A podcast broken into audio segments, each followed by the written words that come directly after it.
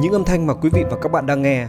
là bài diễn tấu cổng chiêng chào mừng tại lễ khai mạc ngày bầu cử đại biểu Quốc hội khóa 15 và đại biểu Hội đồng Nhân dân các cấp nhiệm kỳ 2021-2026 diễn ra ở làng Hà Giao, xã vùng cao Canh Liên. Đây là một trong 9 làng bỏ phiếu bầu cử sớm trước một ngày ở huyện Vân Canh, tỉnh Bình Định. Trên những con đường dẫn vào làng và khu vực bỏ phiếu, cờ tổ quốc, pano áp phích về bầu cử được trang hoàng rực rỡ. Hơn 350 cử tri là đồng bào dân tộc Ba Na cùng nhau đi bỏ phiếu sớm. Cử tri La Thanh Quân sau khi thực hiện quyền và nghĩa vụ công dân của mình bày tỏ. Bản thân tôi cũng như các cử tri thì ờ, lựa chọn những người có uy tín, có đức ca tài để phục vụ cho nhân dân ờ, từ từ quốc hội đến ờ, các hội đồng các cấp bà con trong cử tri rất mong muốn khi cái ứng cử viên đã trúng cử đại biểu quốc hội và hội đồng nhân dân các cấp thì nhân dân bà con rất mong đợi lo cho dân ngày càng phát triển hơn nữa.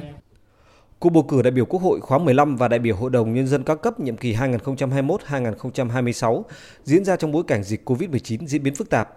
Xã Canh Liên huyện Vân Canh đã thực hiện nghiêm túc các biện pháp phòng chống dịch, tổ chức ngày bầu cử đảm bảo an toàn tuyệt đối. Các điểm bỏ phiếu được bố trí nước rửa tay, có địa điểm cách ly tạm thời, có khẩu trang và nước sát khuẩn.